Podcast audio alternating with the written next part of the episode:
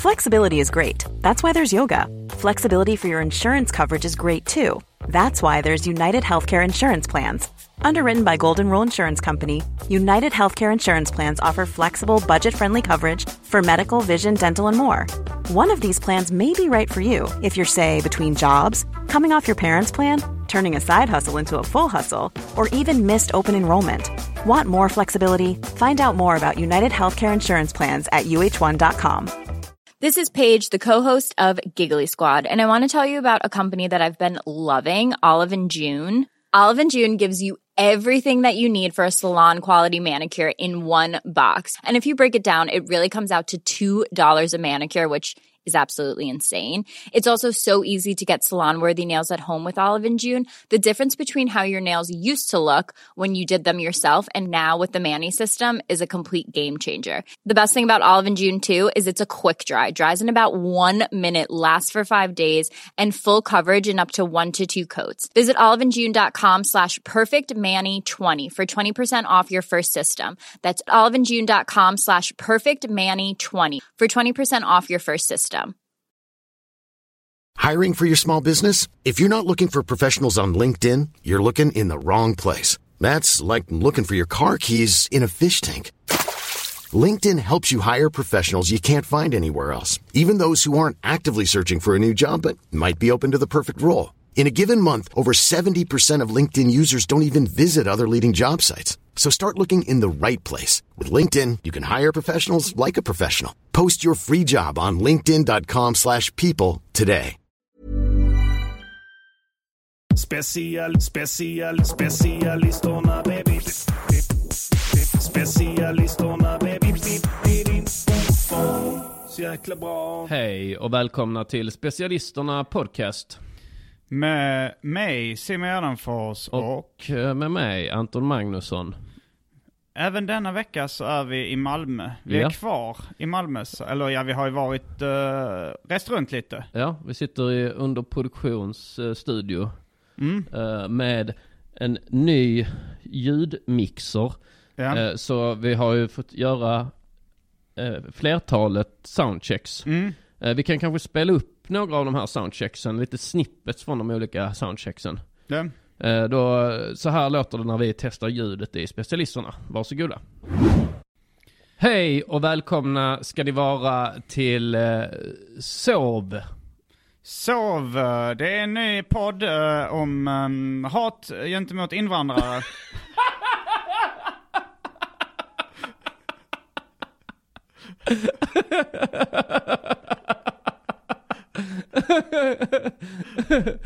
Va, varför startar man en podcast som Sov?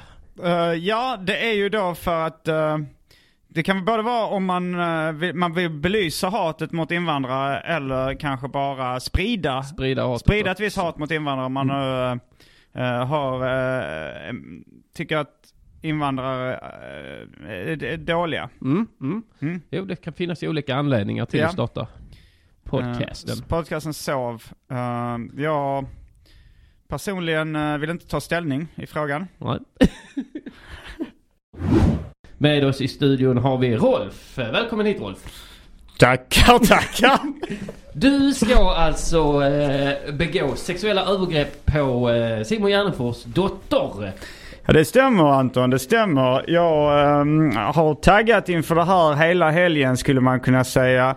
Och då är det bara fredag idag så det är inte lång tids Det är uppvärmning. kort. Eh, du har inte haft gott om tid att... att- Nej det har det inte Nej, men nej. jag har gjort vad jag har kunnat. Jag har eh, jobbat upp en sån benhård erektion, eh, tittat på pornografi, smort in mig i diverse eteriska oljor och använt så kallad kukpump har jag också använt. Kukpump ja. Ja.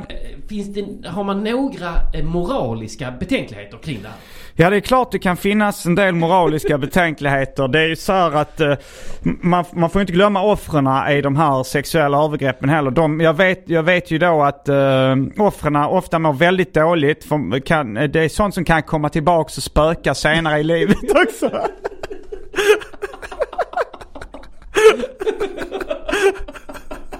Det är för jävla konstigt. Game show. Hej och välkomna till Bajs, bajs, bajs, bajs och Kiss. Bajs, bajs, bajs och kiss. Det är jag som är bajs, bajs, bajs och du är som vanligt kiss. Det är jag som är Kiss ja. Och Ja. då ska vi göra vår show Bajs och Kiss. Då Bajs, bajs, bajs och kiss. Eh, det är... Då börjar vi med att jag som vanligt säger bajs, bajs, bajs, bajs, bajs. Och du bara säger kiss. Ja, Bajs, bajs, bajs, bajs, bajs. Kiss. Det var allt från podcasten Bajs, bajs, bajs och kiss. Specialisterna, specialisterna. Tack Anton. Mm. Det var trevligt att ha lite snippets från ljudtesterna. Ja. Då är vi tillbaks eh, i studion. Ja. Vi ehm, har varit med om ett och annat skulle man kunna säga. Ja, det har vi ju. Det, det är, ju- har hänt. Vi kanske ska fokusera lite i det här På avsnittet. det här med att du snubblar på mattan på hotellet i Växjö. Ja, Eh, det var en grej som hände att jag snubblade Ja. till. Jag föll aldrig utan jag bara snubblade du till snubblade lite. till lite. natten. När vi, det, vi bodde på ett hotell i, Mm. i Växjö. Och eh, på, när vi, i den här eh, korridoren när vi ska gå till Mm. rummen. Så, så ligger det så olika, lite mattor Mm. längs den. Inte som en heltäckningsmatta matta utan små mattor liksom. Ehm, och eh, på en av dem så snubblade du till lite. Mm. Eh, och det tänkte jag att det är det som kommer bli snackisen liksom. Ja. Det som också har hänt är att Anton har brutit, brutit ihop psykiskt. Jo, Du har fått ett, eh, ett offentligt sammanbrott. Ja, eh, så att säga, ja, m- mentalt har jag snubblat på en matta. Det kan man säga. Ja. Om, eh, om vi hittar, jag tror faktiskt vår klippare eh, tidigare lyckades klippa ut en gammal jingel från Antons kliniska depression. Mm. Så jag tror vi rullar jingeln nu. Antons kliniska depression, Antons kliniska depression. Vill du eh, kanske börja med att vandra oss igenom lite vad som hände? Eh, det var ju på uh, uh, Nöjesteatern i Malmö. Japp, Eh, och eh, jag ska gå upp och köra Benne. din standup-föreställning. Ja. Och då fick jag ett mentalt eh, sammanbrott på scen. Mm. Så jag bröt ihop i, eh, alltså introvert liksom. Vi, har, vi tog ju faktiskt upp ljudet på ett ganska avancerat sätt. Så vi, Mm. vi kanske skulle kunna spela upp ett litet klipp på hur det lät när Anton eh, fick någon form av ångestattack på scenen. Ja, då låter det så här. Eh, Ja, jag som sagt, jag har varit lite benne. För er som undrar vad benne betyder, det är slang för självmordsbenägen. Ett slanguttryck som jag kom på för självmordsbenägen, jättejobbigt att säga. Långt ord, många stavelser och när man mår dåligt som jag har gjort senaste året, då, då orkar man ingenting. Och då är det så taskigt att det är så långt ord att säga. Så då kom jag på slang, Benge. benne, benne. Det är mycket bättre. Så eh, då, då gjorde jag det helt enkelt. Men, eh, men ingen tar det på allvar. Det är nackdelen. Det är nackdelen. Ja. Tittat mycket på TV har jag gjort. Jag har kollat en hel del på TV. Jag såg eh, Robert Aschberg. Såg jag på TV. En rolig grej med Robert Aschberg, det är att han, han liksom... han är rolig. Ah.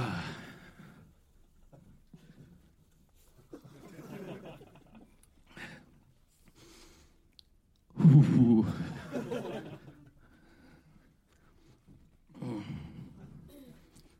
Robert Aschberg alltså. Vilket svin.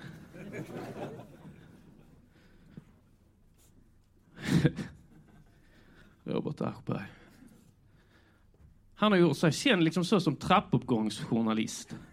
Att han så, om man har varit lite dum, så dyker han upp i ens trapp och ska ställa in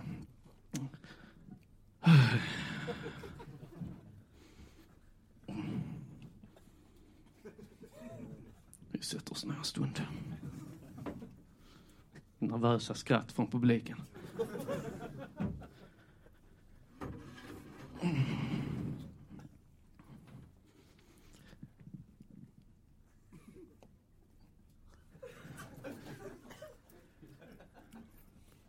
Kan vi sänka lamporna lite, belysningen, om det går? Om det är någon som kan det. Lite starka lampor tycker jag.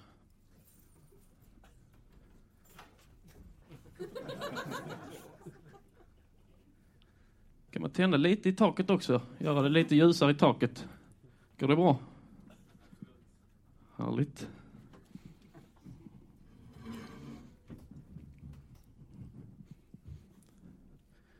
Tack så mycket. Det är nackdelen med att åka på turné när man är självmordsbenägen. är att det kan bli lite så här ibland. Var var vi? Jag har kollat mycket på TV för jag har mått dåligt. Så sa jag så, Robert Aschberg.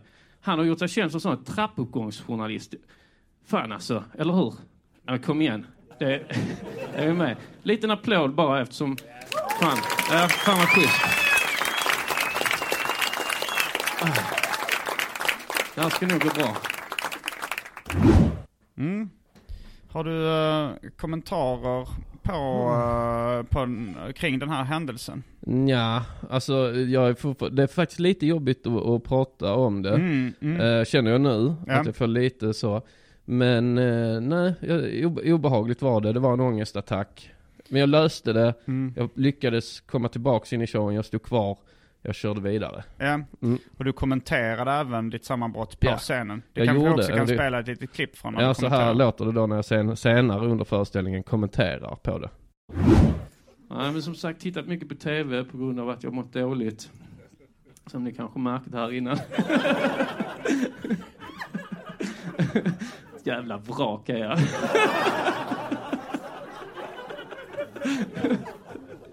Det är roligt. Vi spelar in ljudet ikväll också. Det är klart, det är klart jag ska kollapsa. Få, bryta ihop framför 140 pers. Några av mina närmsta vänner, de är oroliga. De vet inte om de ska ingripa. Men det gjorde de inte. Tack så mycket, nu vet jag vad jag har. Jävla svin.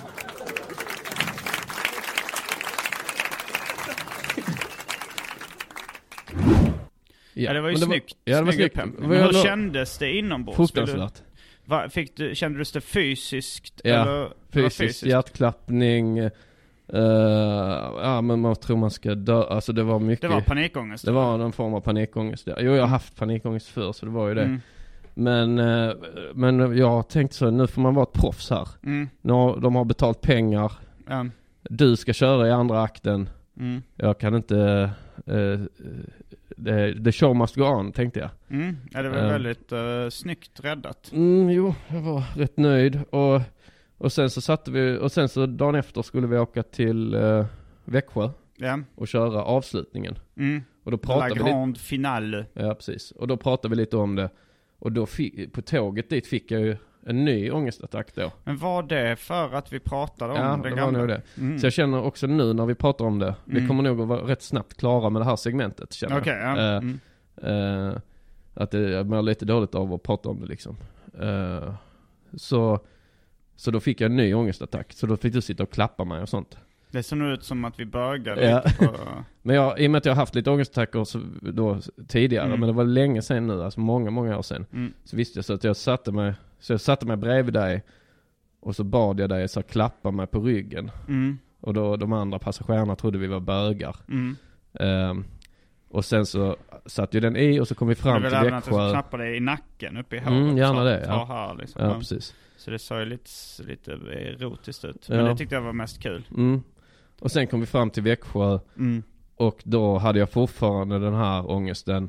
Mm. Så då rutinerat beställde jag direkt in en öl och en whisky som jag Mm. sänkte. Och sen fortsatte jag supa. Mm. Och sen gick ju showen skitbra. Ja, det gick jättebra. Ja, en av, kanske är den bästa, en av de bästa. Mm. Så jag säger, mm. Och du sa någon gång, eh, för vi har ju pratat om kanske framförallt en både i Arkivsamtal och Specialisterna Podcast om Ja, att jag har eh, tyckt att du ska söka professionell hjälp. ja. Eh, men att, eh, men du tycker nej jag klarar det här själv. Men uppenbarligen inte eftersom jag var tvungen att bli klappad. Men eh, Ja. hur mycket... Vill du sätta dit mig nu och kalla mig hycklare?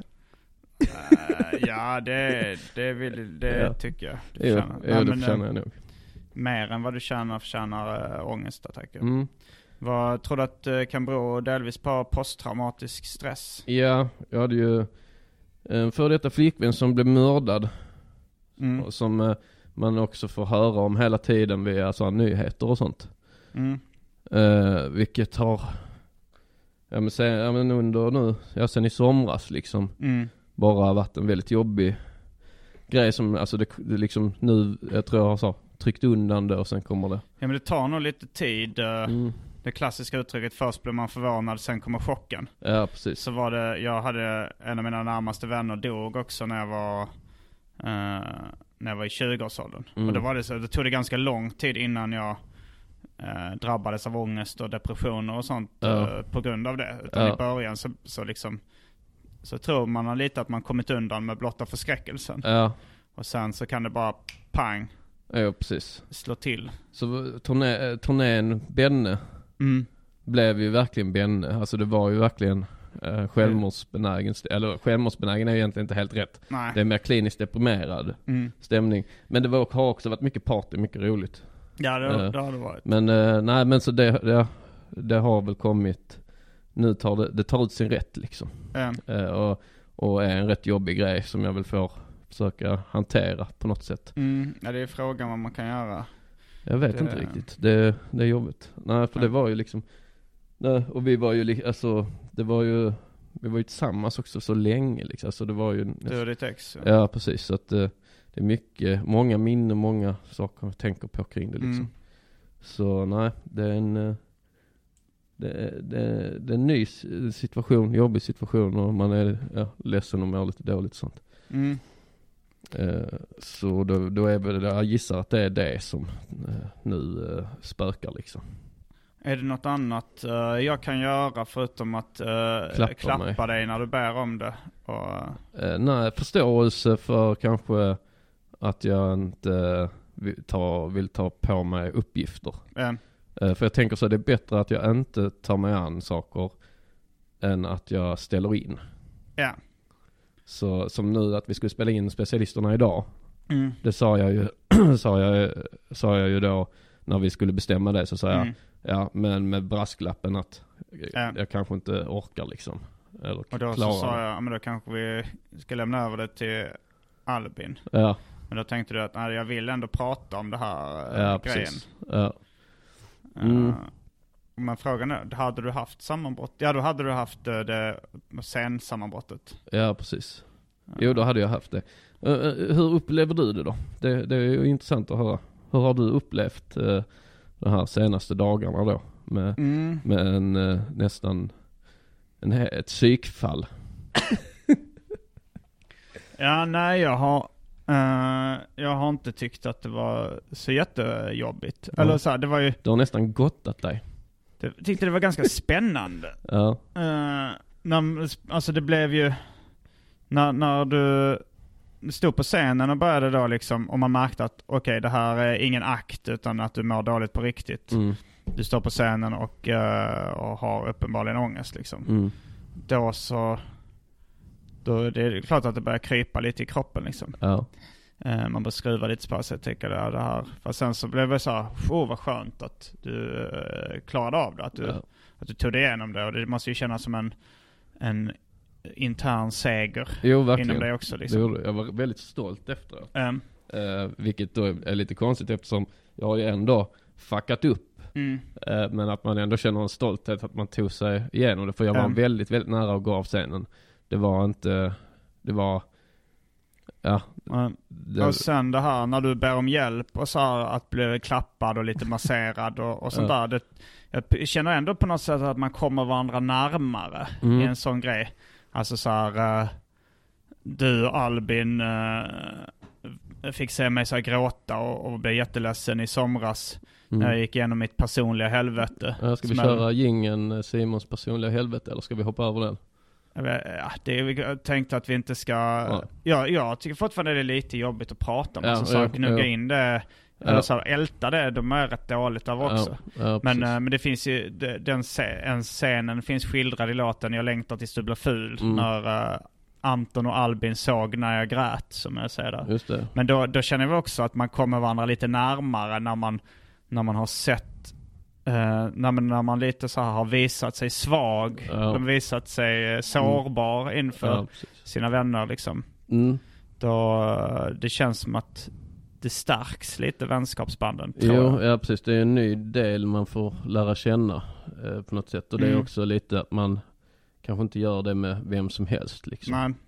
Det, det är ju att man har blivit så bra kompisar att, att, att man liksom, ja, man, eh, att man, eh, Du kan be om lite bögeri på ja, tåget. lite bögeri kan man ändå, Ja. ja, det hade ju varit svårt och kanske om det varit eh, om, om du till exempel hade suttit med någon du inte känner så bra. Tänk så här Kristoffer Appelqvist eller någon Ja. på tåget så hade det kanske du inte Ja. bett honom om att bli Nor eller. Faj. Ja, nej, nej precis. Det hade känts lite konstigt kanske. Men även kanske så Fritte. Hade jag känt var Fritte Fritzson som jag ändå känner Mm. eh, och kommer bra överens med, gillar. Men vi är ju inte, vi umgås ju inte privat liksom. Och han är ju då, han är ju komiker, klubbdrivare och poddare. Eh, men eh, om, om det var han och jag som satt på tåget Mm. så hade jag nog tyckt det var lite så här obekvämt att sätta mig bredvid honom och be honom massera och, och klappa mig. Mm. Ja, det var, du använde aldrig orden massera, det var nog Ja, klappa. Klappa så, ja precis.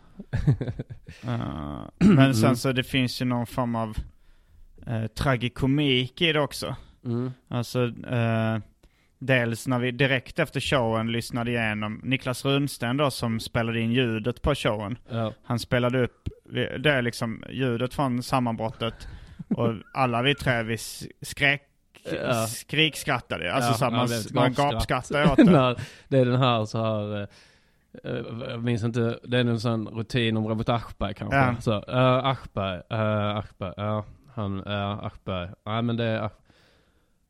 Oh. Man hör min Ja. ångesten. Eh, och även eh, sen så efter när vi körde avslutningen i, i Växjö Ja, så, eh, så tar du ett foto med eh, en i publiken, ett fan efteråt. ja. Och gör en crazy min. ja han så st- sträcker ut tungan och gör någon eh, så crazy Mm. grimas. Som vi publicerade då på, eh, jag publicerade på Instagram, Mm. at Gardenfors. Men eh, om, om man ser då, om man tittar, jag vet inte, man tittar i dina ögon så kan man ändå se en viss panik i blicken. Ångest. jag man ser att jag inte mår så bra med att jag försöker, den här clownen. Den gråtande clownen. Att jag för, med, så här, blir mer och mer eh, desperat i att visa att jag är glad och är rolig. Så att man gör en sån riktig överdriven grimas. Men man ser att det, Ja. att det, att det är problem inombords. Ja. Ja, Men det är ju, vi har ju lite specialiserat oss på mörk humor. Ja. Och det här blir så, det blir så roligt på något sätt. Du ja. pratar också om eh, resan som din publika persona har gjort eh, ja. genom åren. Att, att du eh, började med att vara lite mer flashy. Ja precis, jag mer så skulle visa lite, man skulle ha lite så rockstjärnegrejen liksom. Mm. Det skulle vara flashiga bilder, coola bilder liksom. Mm. Och nu, eh, sen har det liksom blivit helt tvärtom. En ensam öl Ja. på en bar. En halvdrucken öl på, på ett sunkhak Eh, i någon småstad. Att det, jo, jag tycker nästan det är coolare. ja, det, det är klart det. Ja, jo, det. Jag, jag tog upp eh, parallellen, jag tror det, jag vet inte om det var Barry White eller någon soul-sångare som jag hade, Teddy Pendergrass eller vem fan det var. Mm. Jag tror jag hörde på uh, uh, Mats Nileskärs program där han eh, sa det är fler som kan relatera till hur det känns att inte få tjejen än att få tjejen. Eh, så han menar att hans musik blev framgångsrik för att han hade sådana mycket deppiga kärlekslåtar om hur det kändes att förlora någon eller hur det kändes så. det är fler som kan relatera till eh, en, en tråkig öl på Mm. eh, något vanligt hak än eh, en champagne på Ja. ett privatjet liksom. Men jag läste ju väldigt mycket den typen av eh, självbiografiska serier också när jag Mm. Det var, det var väl där jag upptäckte den här antihjälten eller losern liksom som och då kände, eh, kanske framförallt med Joe Matt och hans serietidning Peep Show. Mm. De finns samlade i en eh, volym som heter The Poor Bastard som man kan läsa. Ja. Men där var det väldigt mycket så att han, han skildrade sitt patetiska liv. Mm. Det, han, hans flickvän gör slut och han eh, saknar henne och han är eh, bortåt 40 och, och runkar jättemånga gånger varje dag och Ja. har liksom inget, och är fattig och, och så här. Ja. Men, men, det var också det lite att om, man jämf- om jag jämför det med, med sitt, e- mitt eget liv så kunde Mm. man ju känna så att okej, jag har det ändå bättre än Joe Matt Ja. verkar ha det. Ja. För då kändes det rätt bra. Och sen samtidigt att det fanns en så här, humor i det. ja. Eh, En tragikomik i det. Då blir det ju ofta en distans också till det liksom. Mm, det blev det. Det var en kille jag jobbade med som sa att när han gick igenom något jobbigt Mm. så brukade han låtsas att han var med i en collegefilm.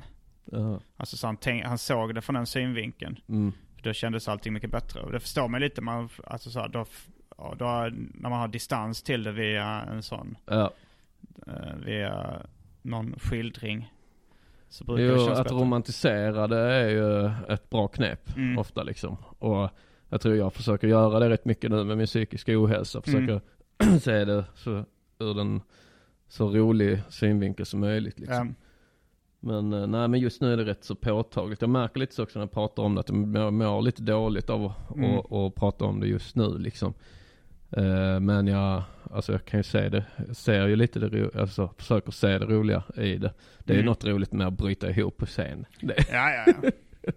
Det blev ju en, eh, en legendarisk show på Ja. sätt. Och, det, och på ett sätt så borde du överväga om du ska släppa Benne som skiva mm, på Spotify eller sånt så borde du nästan överväga att ta den versionen. För det är ju omöjligt att, att fejka en sån. Ja, ja, alltså, så här, det, det skulle det aldrig inte låta att så genuint. Nej. nej precis. Men att det, det är kongenialt för att det handlar om eh, det handlar om psykisk o- att du mår dåligt. Ja. Och sen så vad får man en sån här illustration av det i, Ja, i, eh, i realtid. tycker så synd om publiken och satt och blev oroliga och sånt. jag fick ju jättemycket så här på så här Snapchat och Instagram och Facebook efter många som skrev liksom Mm. oroligt men också stöttande. Och, eh, men många, och de- skrev också att showen blev väldigt rolig. Mm. Eh, men eh, de var också väldigt oroliga över mig. Och att jag, eh, de tycker inte att man ska behöva må så dåligt. Nej. Men eh, nej men det är väl, ti- tiden läker alla sår. Brukar jag säga. Mm. Det, det är en sån sak som jag, en käpphäst som jag har. Mm. Men får väl hoppas. Men sen är det, ja, nej, alla har sitt ju. Du har det här med mattan liksom som du snubblar på. Och det är frågan hur du, hur du liksom, eh, hur har det varit för dig? Snubbla på mattan. Mm. Uh, ja, det, det enda jobbiga är att du vägrar att släppa det. Ja. Men annars så- har turnén varit? Har ju varit rolig, det har varit Ja. succé. Ja, det har Eh, det måste- varit. Det har ju varit slutsålt nästan på alla ställen. Ja, Och i de minsta städerna som vi kör i så har det ju ändå varit liksom nästan slutsålt. ja det, Eh, har, jag skulle säga att det är 80% slutsålt. Ja. Alltså av de, eh, ja kanske 8 av, 8 av, av 10 eller 8 av, av eh, ja, det, Ja. det är ett annat sätt att säga 80% på 8 Ja. av 10. Eh, Och när vi säger slutsålt det är inte att vi så sitter bara och räknar in pengarna utan det är ju också för oss liksom eh, det är också att man, det är tecken på att det man gör funkar och Ja. att folk tycker det är roligt liksom. Mm. Och att de kommer tillbaka och vill titta för det här är då andra, vår andra stand-up show. Du hade slapp Ja. timme innan jag hade möten. Och att folk får, fortsätter komma tillbaks ja. bevisar ju då att man inte har skrämt iväg folk Nej, liksom. hade det sugit de första showerna hade ju Ja. hade det ryktet gått rätt snabbt Ja, också. precis. Och sen är ju också slutsålda shower mycket bättre ofta liksom för att det är mycket folk och, och Ja, publiken är taggad. Ja, precis. Uh, jo, det har, varit, det har varit jävligt kul. Och jag, nu, nu till exempel känner jag mig ganska lite trött. Mm. Jag har inte, eh, jag brukar ju sova middag varje dag, det har jag inte hunnit göra Nej. idag. Och vi har ju försökte sup- sova middag på tåget men vi satt ju bredvid en galen kvinna. Ja, just det. Ja, som uh, pratar om demoner och, och, och döda horungar och sånt. Mm. Och jag tror inte att hon pratar telefon, utan jag tror hon satt och pratade för sig själv liksom. Det ser ut också, hon har dreadlocks en spliff tyckte jag när vi Ja, gick av. ja. Men hon såg inte alls ut som en, eh, någon som omfamnar rastafari-kulturen och Nej, sånt. Hon såg ut som en, en alkistant på 55. Ja, precis. Fast med dreadlocks och Ja. en, en joint helt öppet. Hon lät lite som han i... Johan Hagelbäck i eh, Charles Nonsens-filmerna. Mm. Som Du gör en rätt bra imitation. Stelhet i nacken och trevande framträdande i sina musikvideos. Så lät hon ungefär. att hon satt Ja, fast liksom. hon pratade, ja, hon pratade om demoner och, Ja. och det var Och Janne Westerlund tyckte jag, Ja, jag trodde det att måste det var ju varit något den, annat Nej det måste varit någon annan Janne Ja, Westerlund. ja, precis. Så. Men jag tyckte hon nämnde, Ja. så man väldigt- bara såhär, så, och så Janne Westerlund. Det Ja. skulle kunna vara någon, men det, det var två gånger det dök Ja. upp. Det, Men det var väldigt morbida Mm. ämnen eller, teman. Alltså det var mycket om död och blod och, som skulle Mm. flyta och sådär. Man blev lite orolig liksom. ja, jag, tänkte, tänkte- Lite, nästan eh, fantasy, lite rollspelskänsla. Ja det emellanåt också tänkte Mm. jag det kanske bara är en rollspelare som liksom ja. försöker. Men, men det var det ju inte. Nej. Nej det var en, eh, Så då kunde du inte sova på tåget. Så då är du lite sömnig nu. Ja, det kanske var på grund av henne. Mm. Ehm, jag har även fått se dig äta fyra, fem mackor rostat bröd. Ja. Det, det var ju rostat brödgate, ja. pratade vi om förra, eh, förra Specialisterna. specialisterna Ja. veckan. Och, eh, men jävlar vad många mackor du, du åt. Ja jag åt eh, nog fem, sex stycken ja. Var du så sugen Jag på rostat bröd? älskar ägg och kaviar. Okej. Ja, alltså, Äter du det ofta? Eh, när, när jag var liten så åt jag eh, det jättemycket. Äggma- ägg, eh, rostade mackor med ägg, skivat ägg och kaviar? Ja fast inte rostade mackor. Jag brukade äta sådana knäckebröd, rutknäcke. Mm. med ägg och kaviar. Så att då är det, jag vet liksom det, i släkt och vänner och så, så är det så allmänt känt liksom Mm. att man brukar, då skämtar man lite om att Anton och hans så här, knäckemackor med ägg och kaviar. Att jag åt så många och åt Mm. bara det. Och, eh, men nu så gör jag aldrig, jag orkar inte koka ägg, jag har, alltså kaviar har jag inte hemma och sådär. Så det är så sällan jag får äta ägg och kaviarmacka. Men så har de ju det då på hotellfrukost. Brukar de ha det? Var det det du skulle äta när den här... Det var det jag skulle äta där också ja. Och det var, det, så jag har ätit det tre dagar i rad nu tror jag. Mhm. Ja, eller något, ja. Jag har nog ätit det till frukost i varje fall eh, tre, tre dagar den här veckan som har varit. Mm. Mm. Ja, jag testade också nu för jag blev sugen när jag såg dig äta rost, fast jag åt bara smör. Ja, för det gjorde Det- man också som barn. Ja, jag kommer Mm. ihåg det. Det kunde vara så här en lördag morgon. Då fick vi ofta rostat bröd. Ja, Och bara en sån vanlig toast ja, eh, med smör, jävligt gott. ja, Jag tänkte på det och jag gillade även att bara äta kanske ett sånt ljust smörgåsrån mm, med smör. Att det kunde vara jävligt gott också. ja, Och även, uh, jag har minnen av kalaspuffar. Ja, Där Jag och en kompis eh, köpte, för jag fick eh, väldigt sällan den typen av flingor, men att Mm. jag och en kompis köpte en efter skolan. Så köpte vi en paket kalaspuffar och, och drack, åt med mjölk. mm, Och liksom att vi åt hela paketet bara Ja. så i en sittning. ja, Bara hällde upp en ny portion och åt. Och det var också jävligt gott. ja, det är gott. Vi fick bara kalaspuffar när det var kalas, alltså när vi fyllde år. Mm. Då fick man kalaspuffar till frukost. Mm. Eh, så min, min pappa sa att det var därför det hette kalaspuffar, för att man skulle bara äta den när man Mm. fyller år. Ja, jag fick Captain Crunch en gång på när jag fyllde år. Det var liksom den enda, det var den första, Kapten Crisp hette den. Jag har sparat den paketet. Eh, det var den första liksom riktigt så söta flingan. Frosties kanske kom också Mm. tidigt. Uh, jo, det gjorde nog. Kalaspuffar fanns det också tidigt. Ja. Minns du övergången från kalaspuffen-nallen till uh, honungsmonstret? Mm. Mm. Minns Nu har de gått tillbaks till nallen fast är med en stiliserad uh, Ja. Illustrator-logotyp tror Är jag. han tillbaks igen? Ja. Jag föredrar ju nallen. eh, Ja, ja. Eh, det var... eh, ja, det var rätt... Jag tror inte det är många som föredrar honungsmonstret. Nej. Det, det kanske Det var att de ville är- göra en lite tuffare. Jag kan tänka mig att det kanske... Att barn tyckte så äh, det är så, De tyckte att nallen var lite alla, det, men då kom, för det var ju då kalaspuffar. Mm. Känns som att det var första så här eh, sockerflingan i Sverige liksom. Ja. Men sen så kom ju det här då tidigt 90-tal, amerikaniseringen. Mm. Och då kom så här Coco Puffs. Ja. Och, och de hade ju Pops. lite Coco Puffs och, och Honey Pops. Pops eller Coco Pops. Ja. Coco Pops. och den här Honey Bee grejen och så. Crun- Alla, Kellogg's Crunchy Nut. Ja, det var kanske. Mm. och alla de hade ju så coola amerikanska loggor liksom. Mm. eh, och, och figurer. Och då i relation till det så kände nog ka- kalaspuffar sig lite, lite ute liksom. Att de var inte lika tuffa. Alltså Nej. lite så som hockeylag i Sverige började döpa sig till så Frölunda Indians och, och eh, Malmö Redhawks och har så här NHL-aktiga logotyper. Eh, Och nu har det ju gått tillbaks lite att nu har ju NHL mer gått tillbaks till att det är snyggt med de klassiska loggorna liksom. Eh, Och slutat med de här Mighty Ducks. eh, det var en kille i min uh, uh, gymnasieklass tror jag som höll Mm. på med amerikansk fotboll. Ja, Hans hette han.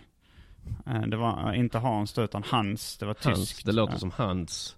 eh, Det är roligt för att han om var- han då spelar amerikansk fotboll där får man ju ta med henne. Ja, just det. Det låter så. Han var väldigt så här, stor och ganska muskulös. Eh, eh, lite uh, ser ut som Larry Kubriak från eh, Parker Lewis. Lite i kroppsformen Ja, eh, och frisyren. Och han då, och han hade något amerikanskt fotbollslag som, jag vet inte om det var, alltså vi gick på Katte då, Katedralskolan. mm. Och då hade han hittat på något sånt där eh, namn som eh, det, det skulle kunna vara Katte Vikings eller något liknande. Liksom. Och det tyckte jag var lite fult. Och sen så, så frågade han då vad jag tyckte att det skulle heta, Mm. laget. Och då, då föreslog jag, det var nog inte så genomtänkt, att jag sa Katte Kalaspuffers. eh, det är ganska tramsigt namn. ja jo, Men de gjorde, en, de gjorde en omröstning då. Ja, Och så vann Katte Kalaspuffers. mm. För jag hittade nu, eh, hemma hos min mamma så hittade jag, hon gav mig liksom en låda med gamla minnen. För hon skulle flytta liksom. Och ville Ja. att jag skulle ta, eh, hon ville inte ha kvar det i sitt källarförråd. Och då hittade jag en gammal skoltidning där jag Mm. hade ritat också logotypen till Katte Kalaspuffer. Som var den här nallen från gamla Kalaspuffer. Fast med en sån här amerikansk fotbollshjälm. ja okej. Eh, men jag tycker det är för svenne-crazy humor för att jag ska kunna stå för det idag. Ja, jo precis. Ja, ju- Vissa sådana saker. Har när man slutar nian Mm. så fick man göra en sån klasströja. Så Ja. skulle alla i klassen vara överens om för att de skulle tryckas upp då ju. Mm. En sån t-shirt. Åh herregud vad mycket crazy humor vi hade på vår. ja men det var så. Eh, vi hade så, man kan spela fotboll med en apelsin. Stod det liksom. Mm, det är så- verkligen eh, Ja, ja, det är verkligen den typen av svenne-crazy. Ja, den finns fortfarande hemma i garderoben i Trelleborg. Eh, Och, jag kan inte titta på den för det är mycket bara sådana crazy humor. Ja. Och den är plottrig liksom. Det är mycket olika. Allt, det ena mer crazy än det andra liksom. mm, nej, det, där, eh, det är ju...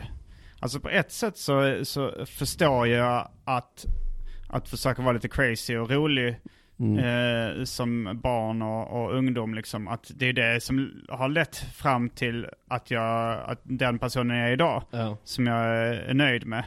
Eh, och jag gillar ju väldigt mycket att jag kan vara väldigt tramsig. Ja. i 40-årsåldern. Eh, men, jag, men, men jag får ändå lite lätta skamsköljningar när jag Ja. tittar på så här. Jag såg också, jag hittade gamla uh, skolkataloger liksom. Mm.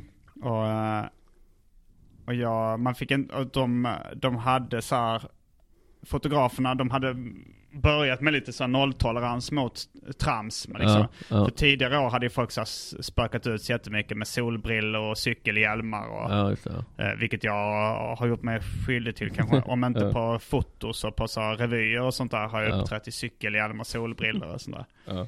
Eh,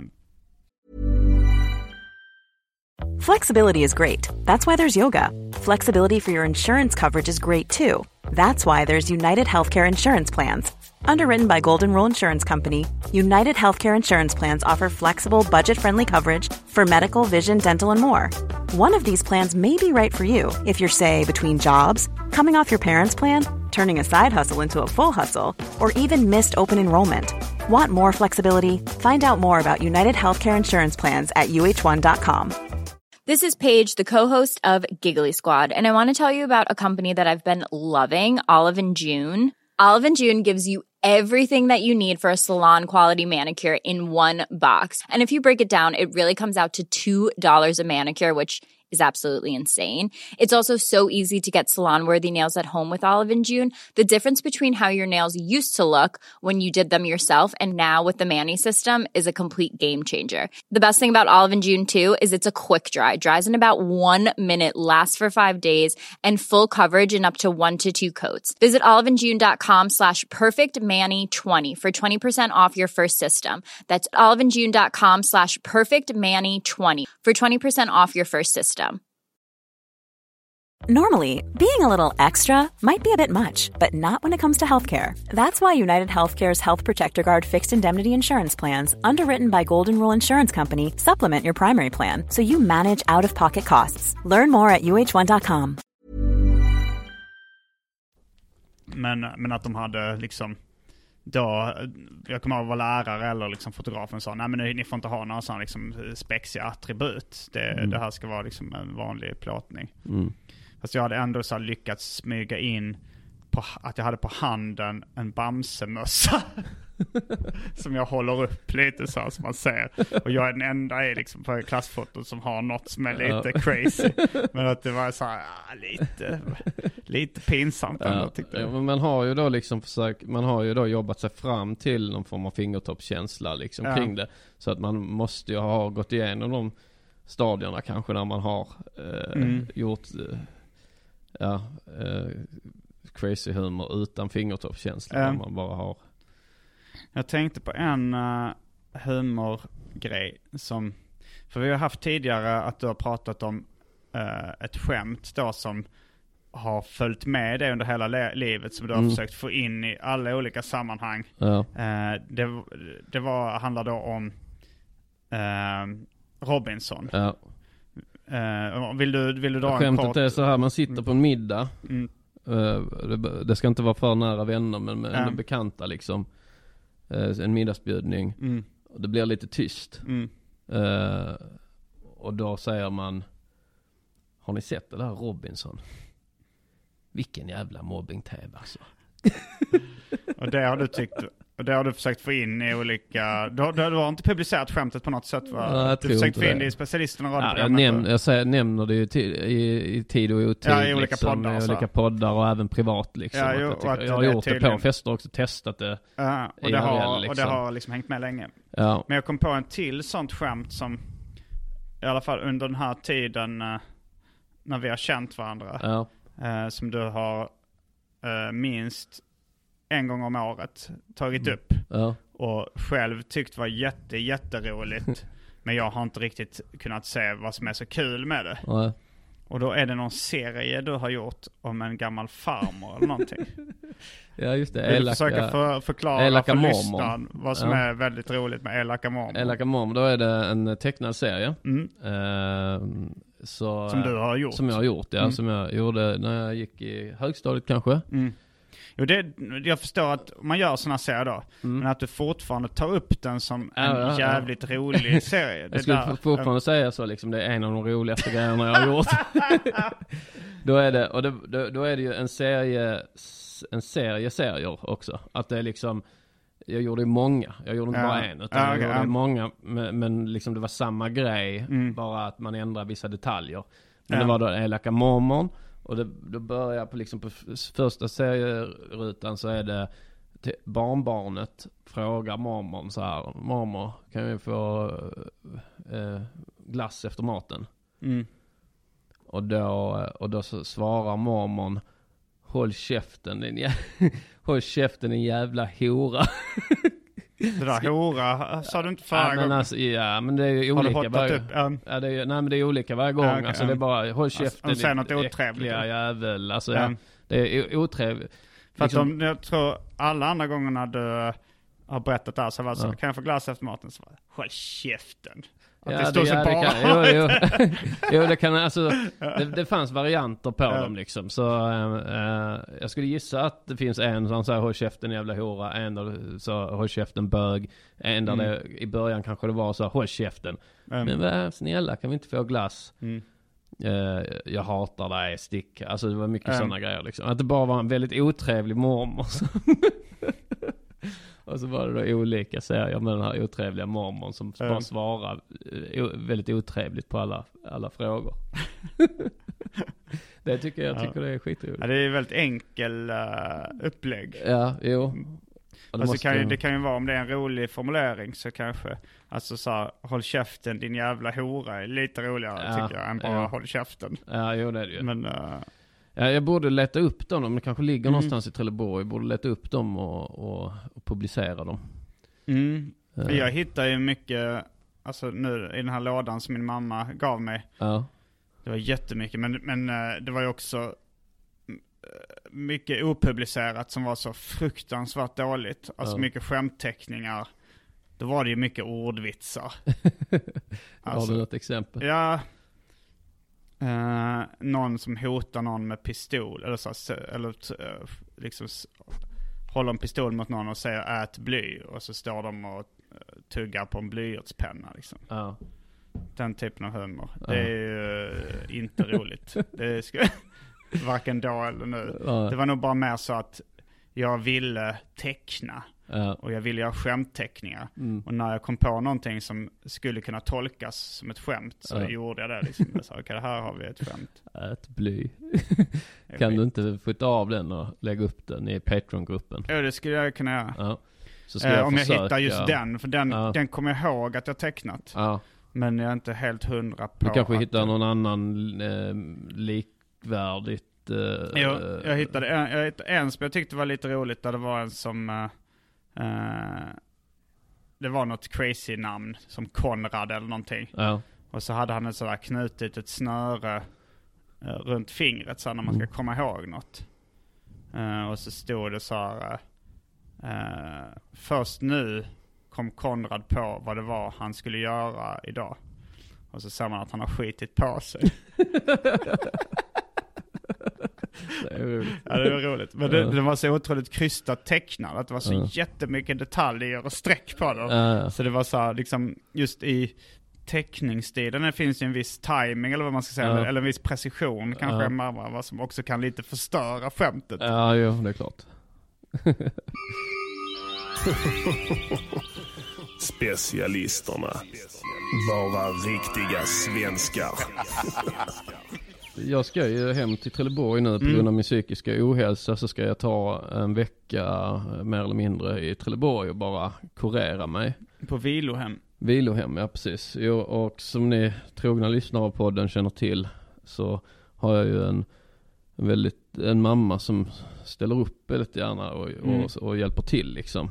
Eh, Så att för mig blir det ju nästan som, eh, nej men det blir väldigt eh, avkopplande då för hon liksom, hon vill kom, hon kommer upp med kaffe och med mat och sånt. Mm. Så ligger jag i gästrummet och, Ja. och bara kan ta det lugnt.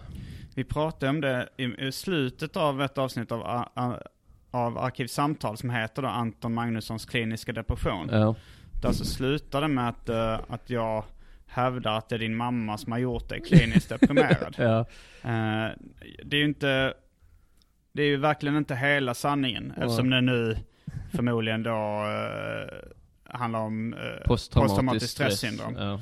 Men, eh, men tror du att det kan ligga någonting i det här att din mamma har curlat dig så mycket, liksom hjälpt dig med så mycket och, och ställt upp med att hjälpa dig så mycket att du inte riktigt har lärt dig att ta hand om dig själv? Jo, på, jo, i mångt och mycket. Alltså det kan, eller så här, ja det kan ligga något i det, absolut så. Men ja, eh, det kan det ju vara. Så, så det kan ligga något i det. Mm. Så om, om man ska ta det till en extrem så är det så att du inte lär dig att knyta skorna för att din mamma alltid knyter dina skor. Ja, precis. Eh, Mm. Så blir, fast nu, nu är det ju så att du inte har lärt dig disciplin riktigt. Ja. Alltså självdisciplin och, och Ja, sådär. precis. För att eh, Mm. för du har blivit bortskämd helt enkelt. Ja, jo, jo, det kan absolut ligga något, eh, något i det. Men jag vill inte beskylla henne för, för min, min, min klinne. Utan nej, den, nej eh, men just nu, ja. alltså just nu så är det väl att, att du, du har ett, har alltid haft ett svagt, du har alltid varit svag. Ja, Och sen så nu har det precis. kommit en, en käftsmäll liksom. Exakt. Livet har gett dig en käftsmäll. ja. Och då så har det drabbat dig kanske lite extra Det hårt. blev lite då. lager på lager då. Dels det här posttraumatiska stressen. Mm. Sen var det turnén. Eh, som i sig också är ju krävande liksom. Att, eh, Sover lite sämre, super lite mer. ja, och eh, det är mycket så urladdningar liksom. Ja, och, lite och, nervositet och Ja. sådär. och sen till på köpet där så fick jag ju också en liten förkylning och kanske lite feber Mm. några dagar. Eh, så, så det blev lite, eh, så, det, ja, det ställdes på, sin spets där lite. Mm. Men sen ja, om man ska prata om min mamma så är det ju så, ja men om hon har curlat då en del. Mm. Men sen har hon ju... En del kan du ta bort från Ja, hon har curlat lite grann. Eh, mycket. Man har curlat jättemycket. Jättemycket. Och Ja. gör det fortfarande. Ja. Men, ja och sen så fördelar är ju också att hon är väldigt så här stöttande i allt då. Mm. Att det här med att man liksom tänka kreativt och att jag minns när jag var liten en gång så tog jag liksom en penna Mm. och sen så tog jag, klippte ut en bit papper Mm. och så klippte jag så i pappret så det blev som fransar liksom Ja. i det pappret och sen så och sen så satte jag den, det papper, den lilla pappersbiten med de här fransarna tejpade jag fast så i, i slutet av pennan liksom. Mm. Eh, så, så att det skulle se ut som en pensel. Och då minns jag att min mamma såg det och sa Du är helt otrolig Anton. Titta här Staffan. Han har, han har gjort en pensel. och då var jag ändå rätt så gammal liksom. Men Ja. att hon så här tyckte så att det var, eh, att hon så här uppmuntrade väldigt mycket de- den Ja. typen av grejer liksom. Att det var likadant också när jag gick i skolan så, eh, så jag var rätt duktig liksom i skolan mm. framförallt liksom som mellanstadie och sen i eh, högs, eh, högstadiet började jag kanske tappa lite liksom. Men jag var väldigt duktig då. Och så hade jag ofta så alla rätt på proven. Mm. Och sen så hade jag rätt mycket tid över. Mm. Så då satt jag mycket och ritade, så liksom, ja, man ri- ritar bilar och gubbar och klottrar Ja. liksom. Och så hade jag fått då så här prov tillbaks från lärarinnan. Och då var det så, alla rätt, jättebra. Eh, Men sluta klottra eh, Mm. på prov så. Och då, minns min mamma tog strid liksom mot lärarinnan. Mm. Så kom tillbaks och sa där, om, alltså, om han är klar och får alla rätt så behöver du inte ha en negativ grej liksom. Att är så, eh, alla rätt, bra, sluta klottra. Mm. Hon tyckte det var dåligt liksom. Ja, varför skulle du inte få Nej, klottra? det, är- det tycker man, det spelar ingen roll då om jag klottrar Ja. liksom. Och, och mamma, hon såg ändå det lite så att, Mm. som att, att man, det är väl bara positivt om man, Ja. att det, så det, så det är en fördel i det här när man är så Ja, sned, alltså, fast det kan ju funka. Det finns ju även folk som uh, vars föräldrar eh, är inte alls stöttande som ändå gör kreativa grejer. jo jo, jo. Eh, ja, jag har nog fått lite både och. Alltså så här, dels så var det när jag var liten så en grej som liksom gjorde att jag uttryckte mig kreativt var ju att kanske framförallt min mamma då, det var så här, man fick rita en teckning och så berättade man vad som hände i bilden och så skrev de det så man gjorde liksom böcker tillsammans. Ja. Det kändes som rätt kreativt utvecklande. Och vissa grejer liksom blev jag uppmuntrad till också. Liksom, eh. Eh, men i skolan så var det så också att jag, de, mina föräldrar tog inte strid för mig när jag hade skrivit för flippiga uppsatser och sånt där. Och, Vår kristna lärare Ingvar kallade, till, kallade in mina föräldrar och sa titta vad Simon skriver här. Och så var det, Mm. det var egentligen inte bara var lite flippigt och Ja. roligt och utflippat. Men. Och de var så här, ja men du kan kanske göra sånt på fritiden Simon. Det här kanske inte du behöver göra i skolan. okej. Jag ja. tyckte så här, de borde där tycker jag de borde ha bara sagt så här, det här är kul och det är Mm. nyskapande i det här sammanhanget. Ja, Det, låt honom göra det här, det är bra. ja. Titta här på den här eh, som han har, till exempel det här med käka bly och det är, ja, det här var ju mer flippigt. ja. Men, eh, Jo exakt. Att, men eh, sen också så, ibland har jag upplevt lite min mamma att hon är lite avundsjuk på att jag håller på med, mm, alltså så att, att hon nästan kan komma med lite sådana här bittra kommentarer. ja. När jag berättade till exempel liksom om jag, att jag skulle, när jag skulle starta arkivsamtal. Och hon så här, och vem, vem ska lyssna på dig tror du? Vem, vem, vem vill höra det när du sitter och pratar? Att det var så ganska sur. Jag har märkt också vissa sådana grejer liksom när jag har fått en viss framgång och sånt där. Liksom Mm. att, det, att det nästan så här, Ja men du är, det är underbart Simon. Det är fantastiskt. Alltså, så lite ironiskt Aha, ja. trycka ner. Ja men hon kanske har någon dröm själv om att eh, hon skulle vilja göra något Ja, kreativt. hon hade, liksom. det tror jag de flesta Ja. har nog velat. Men, då, men det vanliga är ju då att man kanske eh, är glad att ens barn gör de här drömmarna. Att man så här kanske Ja. kan leva genom dem. Alltså, Ja, nu för, men då känner hon, och det är nog, jag vet inte om det är vanligt att folk känner en viss avundsjuka inför Ja. sina barn. Nej, det för, nej men tänk då, ja, Pelés pappa, han var ju en sån som, alltså Pelé, fotbollsspelaren, som äh, räknas som världens genom tiderna bästa fotbollsspelare. Är det så? Ja. Mm. Eh, jag tror jag ut, utsedd också så till uh, århundradets idrottsman Mm. eh, och så. Eh, han, eh, hans pappa var ju fotbollsspelare i det här Santos-laget också som han sen spelade. Mm. Men han blev skadad då. Mm. Så, och så, och så gav han upp karriären och började städa toaletter Mm. istället. Men han ska ju ha varit bara stolt liksom att Pelé sen eh, fort tog över och, ble, och lyckades med det han Mm. inte lyckades med liksom. Eh, och så tänker jag mer att det borde fungera liksom. Ja. Men jag har för mig också att, eh, att det är rätt vanligt med konflikter mellan så här, mammor och deras tonårsdöttrar. Och Mm. att, jag vet inte om det här, om det är hobbypsykologi om det, eller om det är något jag har läst någonting, men att, att, mam, att det blir någon slags konflikt när mammorna märker att dottern börjar bli attraktiv och mamman kanske inte är lika attraktiv längre. Mm. Och att det blir så här en, liksom en fientlighet Ja. eh, mellan dem då.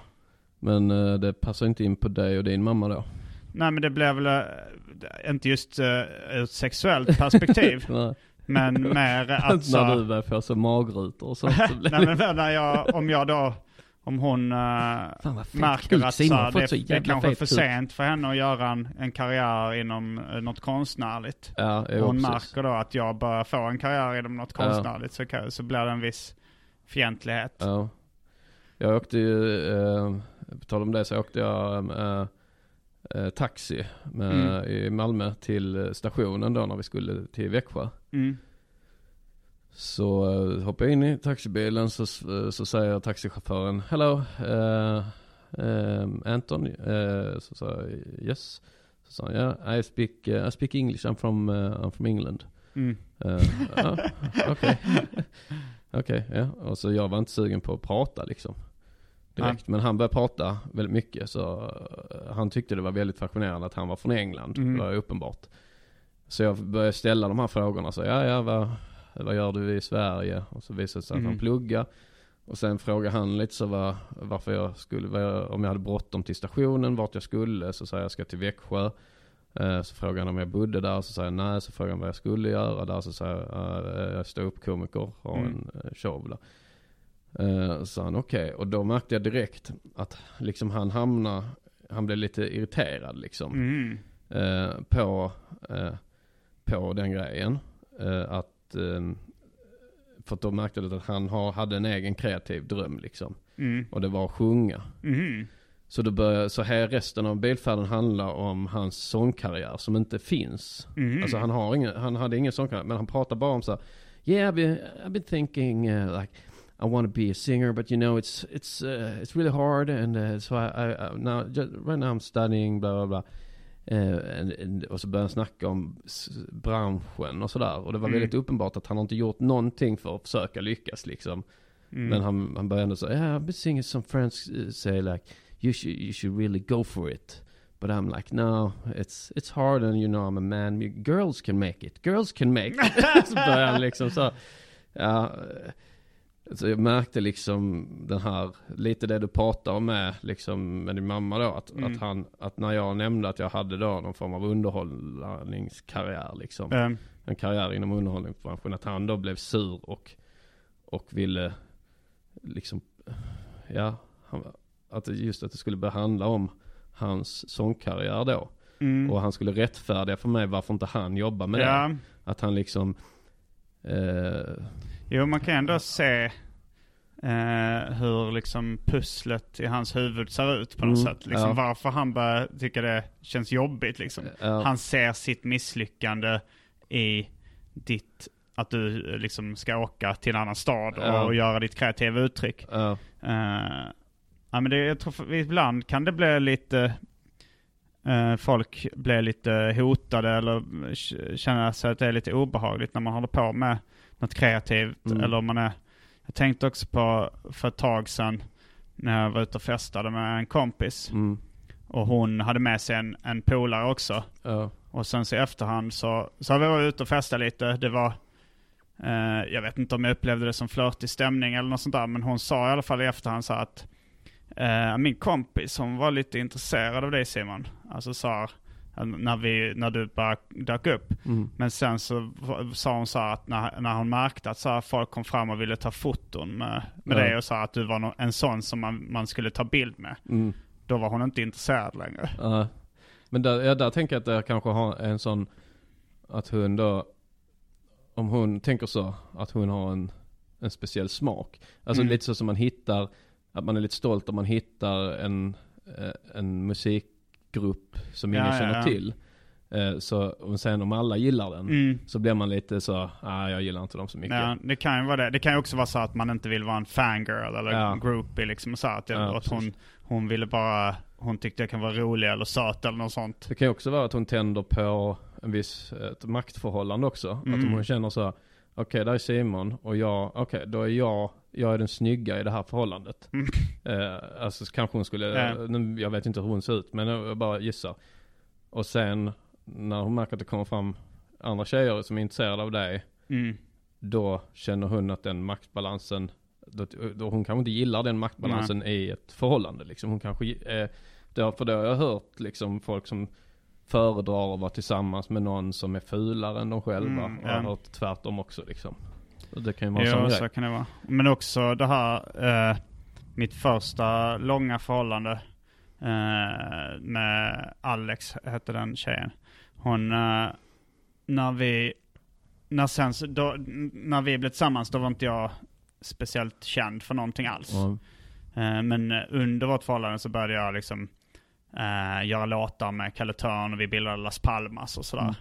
Och, och sen efter ett tag började vi få uppmärksamhet för det. Mm. Och då så var det så här, och hon tyckte så här, men vad fan, jag, hon störde sig efter ett tag på att folk sa, jag har ju alltid tyckt att du var rolig. Ja. Så här, nu börjar folk, nu passar det sig att folk upptäcker att du är rolig. Så här. Mm, ja. Att, eh, att ja, det blir lite, det kanske blir någon form av svartsjuka också, eller någon Ja. form av eh, konkurrenssituation. Jag känner så här.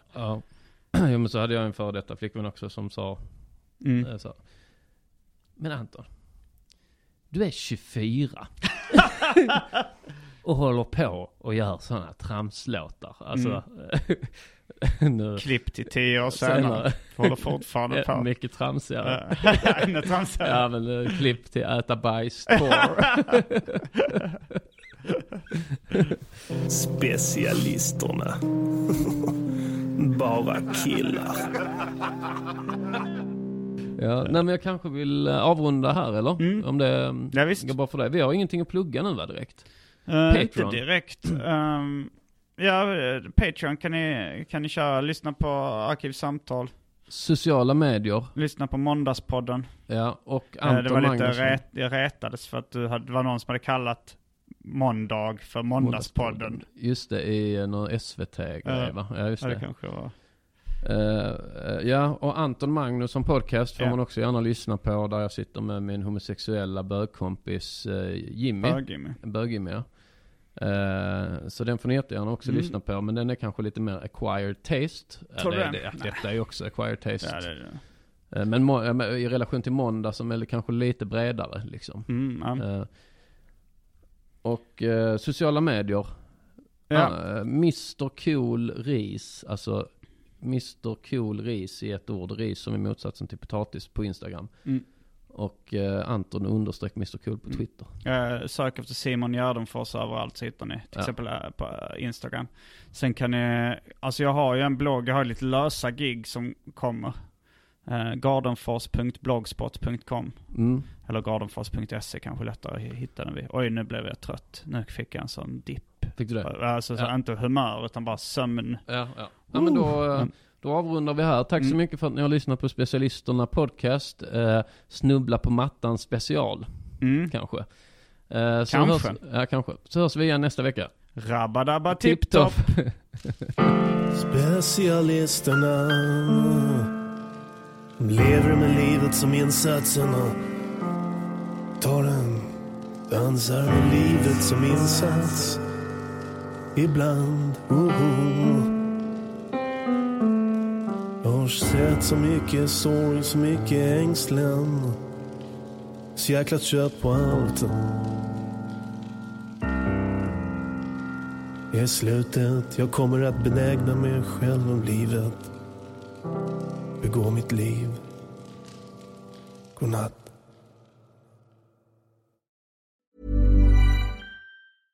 Want flexibility? Take yoga. Want flexibility with your health insurance? Check out United Healthcare Insurance Plans. Underwritten by Golden Rule Insurance Company, they offer flexible, budget friendly medical, dental, and vision coverage that may be right for you. More at uh1.com. Hey, it's Danny Pellegrino from Everything Iconic.